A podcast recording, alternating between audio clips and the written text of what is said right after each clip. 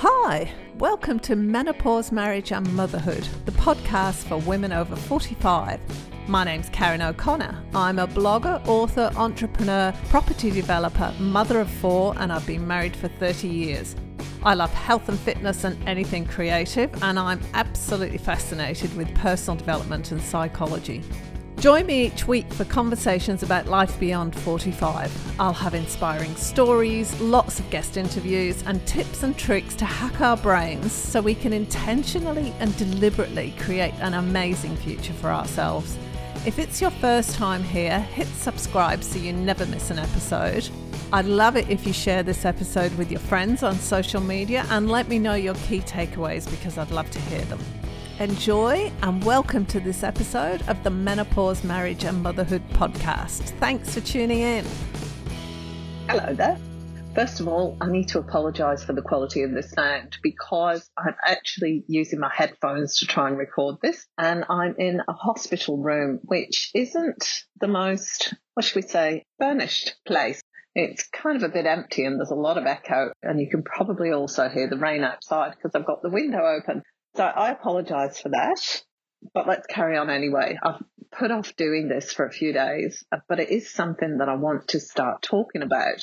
Well, I don't want to start talking about it, and that's why I think I need to start talking about it. I'm in hospital at the moment on a persistent pain management program which is designed for people who are in chronic pain. Chronic pain is defined as something that is that has continued for more than 6 months. Persistent pain is actually a physical condition where the pain persists even though the original event that caused the pain has stopped.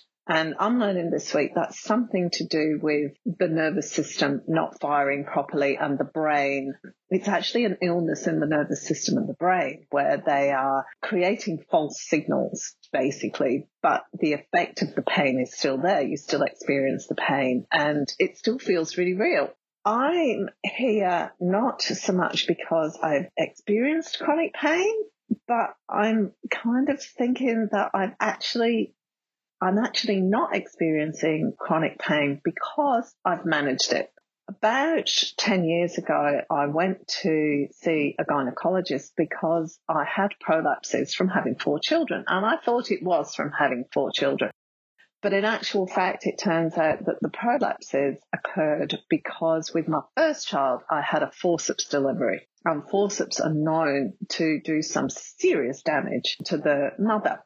I went into hospital and one of the procedures that they did to repair the prolapses was to use what's called a pelvic mesh. Now, I don't know whether you've heard of it. It's been in the media a lot lately because about three or four months ago, a worldwide class action was held against the manufacturers of this pelvic mesh and the complainants won. So there was a massive payout by, I think it was Johnson and Johnson. Whoever it was, they were the manufacturers of this mesh that was used to repair one of the prolapses that I had. And the problem was that when these mesh, meshes, meshes were used, when this mesh was used, they hadn't actually done much research on it and the mesh started causing problems and going wrong pretty much immediately, which was what happened in my case. I actually had my operation only a couple of months before the mesh was banned in the US, but I didn't know any of this at the time. The mesh started to go wrong pretty much immediately, almost as soon as I'd had the operation. What began to happen was instead of staying flat and holding the prolapse in place like it was supposed to, the mesh started scrunching up. So it kind of concertinaed down and brought all the flesh with it because it's designed with the holes in it for the flesh to grow through it. So as it began to scrunch up, it brought everything down with it. And this was exacerbated by the fact that one of the wings on this mesh, it's kind of a triangular shape, was actually attached to the cervix, which meant that it brought the cervix down as well. And I started getting a lot of pain and the mesh started fraying and there were bits of it poking out and it was quite uncomfortable and quite painful. I had two more operations over the following two years to try and get as much of the mesh removed as I could. But because the mesh had done its job well in that the flesh had grown through it and around it, they couldn't actually remove most of it. They removed some of it, most of the bits sticking out, but not all of it. I didn't think about it for a long time until about eight or nine months ago when my dad actually phoned me up and said, Have you seen? I'm going to send you this article on pelvic mesh. Is this what you have? I'm not sure what it was you had done in the operation, but just check it out. And sure enough, it was exactly what had happened to me. All of these women were really struggling with symptoms from this pelvic mesh, some of them to the point where women had committed suicide from the pain and their lives were basically over as they knew them because of the pain that they were in. I wasn't in anything like that. I've kind of handled it so that I'm not in constant pain. I avoid the things that I know cause me pain and I just manage it. And I think I'm very, very lucky in that. In one, that I've managed to not think about the pain and in two, that I've not been in that much pain in the first place. I went to see the gynecologist and learned so much from her. There's so much we don't know. I didn't know about all this stuff.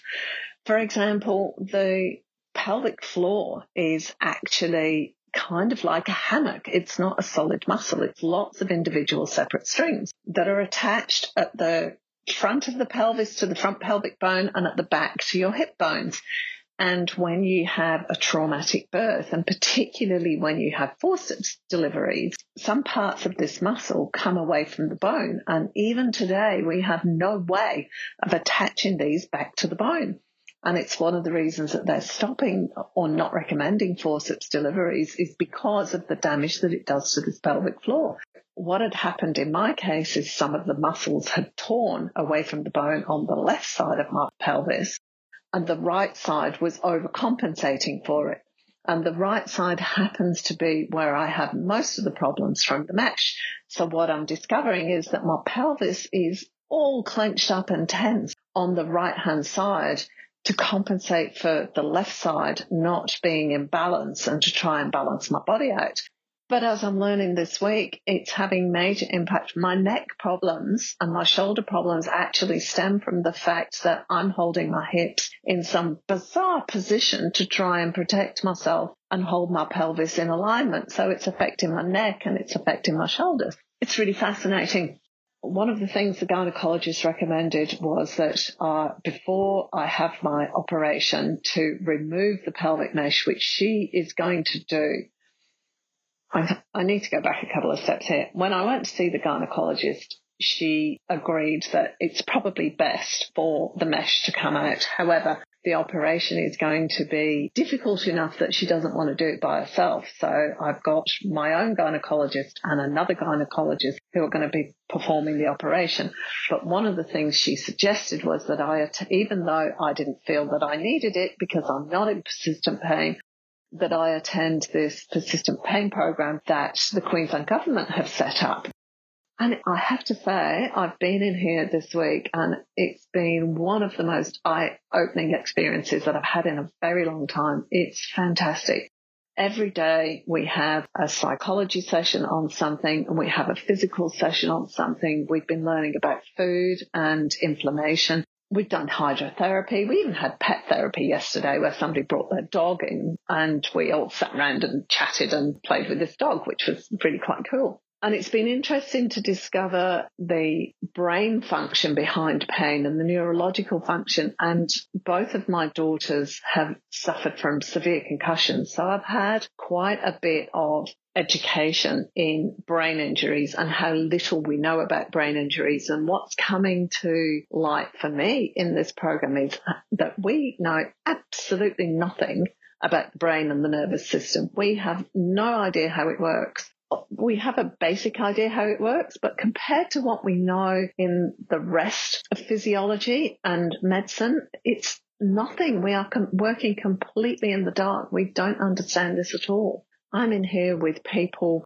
I'm the only one on this particular program that has problems with the pelvic mesh. Other people are in here with things like fibromyalgia or severe arthritis, migraines, somebody with stage four cancer, and she's had stage four cancer for nearly 10 years and she's managing it and doing as well as she can. But it's very interesting that what the medical profession does, because we don't understand this, is it tends to deal with the pain, focuses on the pain rather than trying to deal with the cause because we just do not understand it. And this program is trying to bring a holistic approach to this. So all of the specialists, the physiotherapists, the exercise physiologists, the dietitian, the psychologists, all of them, they all try and work together to create a holistic program for each individual patient. And it's absolutely fantastic. So that's where I'm at at the moment. And I wanted to start to really share this journey so that I don't know if anybody's in persistent pain or if somebody else has the mesh or somebody else has prolapses. I just want to start talking about this kind of thing. Mainly or partly because I don't really want to, because I don't like sharing the bad stuff with people. You know, our society is if you're upset or in pain or something, just go in the room over there and deal with it and come out when you feel a bit happier. We don't know how to deal with that kind of thing. And I think it's going to be beneficial for me, if nobody else. It's going to be beneficial for me if I start sharing this stuff. So that's what I wanted to do.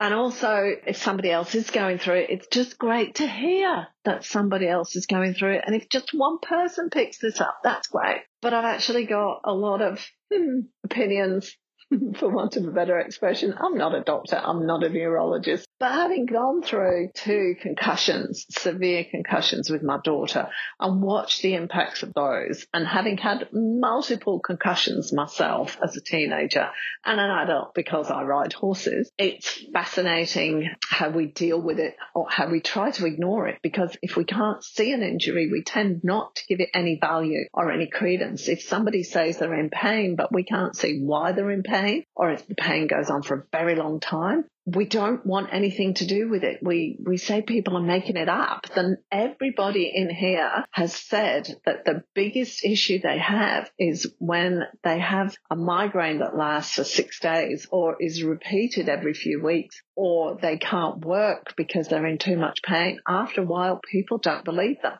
and people are saying to them, why don't you just get over it? It's all in your head. Just do something about it. Work through it. Keep going. Oh, just take some Panadol. And they feel completely invalidated and then they feel isolated. They start withdrawing from society and withdrawing from their family and friends because they just meet with denial people don't want to accept what's going on. They don't want to hear it. They just want them to be better, which is fair enough we want to help people, but there is this invalidation of people who are in chronic persistent pain, which is just fascinating. And I don't, it would be nice if that didn't continue. So that's it from me for now. I will be doing more, probably awful sound quality podcasts while I'm here. And then over the next month, because when I, I'm in this program for two weeks, and then I have a couple of weeks at home and then I have to go in to get the operation done about two weeks after I get out of here. And at that point, I will be out of physical action. I've told I'll need to rest up for at least six weeks, which if anybody knows me, six weeks of rest is not going to be that easy for me. So I'm going to share this journey of me getting really grumpy. I'm probably very depressed because I can't move or do anything. And I just thought I'd like to share that with the world. It'll be interesting to watch all the psychology as I'm going through it. And that, that was what I didn't say. The reason the gynae wanted me to come on this program is because I have memories of pain associated with having the mesh in. So, which just sounds, that was not the best way to put that. But anyway, you know what I mean? I, I associate certain activities with pain. And what she wanted me to get out of this program was to break that pattern so that I know I can do certain things and it's not going to cause me pain because if I didn't, then even though I'd had the mesh out, it would be highly likely that I would still associate certain activities with pain and carry that through, even though the mesh wasn't there. So it's about learning how the mind works and learning how to break the patterns. And so that is the main reason for me being here. But it's really, really fascinating. It's really made me think. So that's it for now. Thank you so much for listening. And I will be back on next week. I'll do at least one recording a week, even if I have to do over a couple of days, but I'll release one of these a week. And hopefully you enjoyed this. Thanks for listening. And I'll talk to you again next week. Bye. Thanks for listening to this episode of the Menopause, Marriage and Motherhood podcast. I'm Karen O'Connor. Join me next time for more conversation, laughter, and fun as we navigate our way through all the things that midlife throws at us. Please click on the subscribe button so you get notifications of new episodes. And don't forget that all the links and information that we've spoken about in this podcast is available on the podcast page of my website. If you have any ideas for topics you'd like us to chat about, or if you have an inspiring story that you'd like to share, I'd love to hear from you and constructive feedback is always welcome. Thanks so much for listening. I'm looking forward to talking to you again next time. Bye for now.